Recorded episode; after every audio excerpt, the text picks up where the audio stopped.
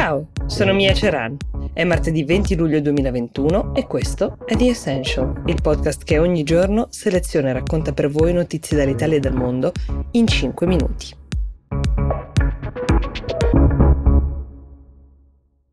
Se vi dicessi che esiste uno spyware, cioè un software cattivo, se vogliamo semplificarla, che può entrare nel vostro smartphone, catturare le foto, i video, i contatti, tutte le vostre chat di WhatsApp, anche le più private, addirittura azionare il microfono a vostra insaputa registrandovi, facendo semplicemente leva su qualche falla, qualche bug, come si dice in gergo, nel sistema operativo del vostro telefono, qualcuno di voi probabilmente la troverebbe una non notizia, ma quello di cui tutto il mondo si sta stupendo in queste ultime ore riguardo alla cosiddetta vicenda Pegasus, dal nome dello spyware per l'appunto, è che a usare questo sistema brevettato da una società israeliana per monitorare privati cittadini, giornalisti, imprenditori, anche di altri paesi, fossero governi di tante nazioni e tra queste probabilmente sorprende meno che figurino nell'elenco l'Azerbaigian, gli Emirati, uh, l'Arabia Saudita che usava Pegasus, è venuto fuori per monitorare la famiglia di contatti del giornalista Khashoggi, quello fatto a pezzi nel consolato di Istanbul nel 2018, ma fa tutto un altro effetto sapere che paesi democratici come l'India, come il Messico ne facciano uso e in questo elenco figura anche un paese membro dell'Unione Europea, cioè l'Ungheria di Orban. E se pensate che siano interessanti solo i contenuti degli smartphone di giornalisti scomodi uh, per il potere sbagliate, perché anche privati cittadini francesi, ad esempio, sono stati spiati con Pegasus dal governo del Marocco, quindi sentirsi al sicuro è un po' difficile. Come funziona tutto questo? Forse è utile provare a spiegarlo. Esistono delle figure chiamate bug hunter, cioè dei cacciatori di bug, di falle nei sistemi operativi come quelli di Apple o di Android, che sul dark web, la parte più oscura del web dove si traffica e si commercia qualsiasi cosa,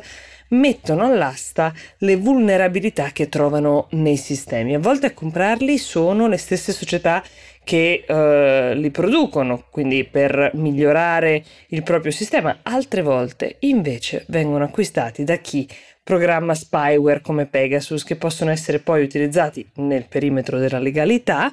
perché ogni paese ha diritto a diciamo, promuovere la cyber security, oppure no, come nel caso uh, che sta facendo discutere in questi giorni. Gli spyware hanno gradi diversi di sofisticazione. I più grossolani, per così dire, richiedono sostanzialmente che l'utente clicchi su qualche link arrivato via sms o via mail, quindi ci vuole una certa diciamo uh, fragilità o se vogliamo corresponsabilità dell'utente. Quelli più sofisticati, quindi anche i più costosi, invece riescono ad entrare nei nostri telefoni anche senza un nostro errore. Esiste anche un tariffario, pensate, uno spyware può costare dai 30.000 dollari all'anno ad un governo, perché spesso sono i governi a comprarli, per le versioni base fino a 7-8 milioni per i più sofisticati come Pegasus per l'appunto. A proposito di cifre, mi correggo perché nella puntata di ieri ho tradotto dall'inglese trillion usando la parola italiana trilioni, non è corretto, ma è corretta l'informazione che vi davo perché in merito al trillion che eh, significa per l'appunto mille miliardi.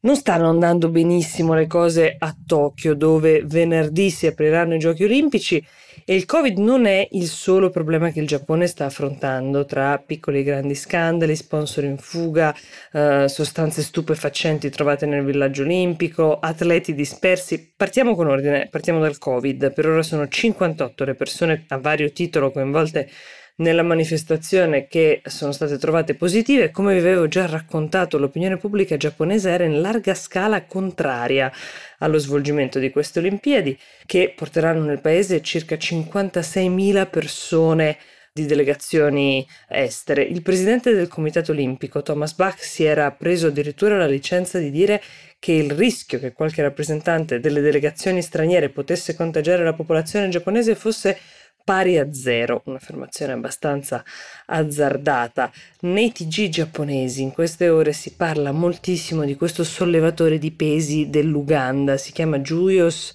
Sekitoleko, è scomparso dall'area riservata alla sua squadra per gli allenamenti, dopo aver lasciato un biglietto nel quale sostanzialmente diceva di voler cercare lavoro nel paese. È un ragazzo di 20 anni, avrebbe dovuto rientrare nel proprio paese questa settimana perché non era riuscito a qualificarsi e invece ha scelto diciamo la latitanza o la speranza e la polizia giapponese non riesce a rintracciarlo, non una bellissima figura per gli agenti nipponici. Sponsor in fuga invece, vi dicevo, uno dei più grossi, Toyota, ha iniziato a consultare degli esperti per valutare il danno di immagine derivato dall'associazione a queste Olimpiadi così sgangherate, addirittura ha ritirato il logo olimpico dagli spot che passano in televisione con le sue macchine. Ma l'episodio più grave fino ad ora è l'arresto di un membro dell'organizzazione di nazionalità uzbeka accusato di aggressione sessuale ai danni di un'altra collega giapponese. Tutto questo quattro giorni dopo l'arresto di quattro elettricisti britannici e americani con delle imputazioni riguardanti uso e possesso di stupefacenti. Ecco, speriamo che guardare le gare sia tanto interessante quanto tutto questo circo collaterale. The Essential per oggi si ferma qui, io vi do appuntamento a domani, buona giornata.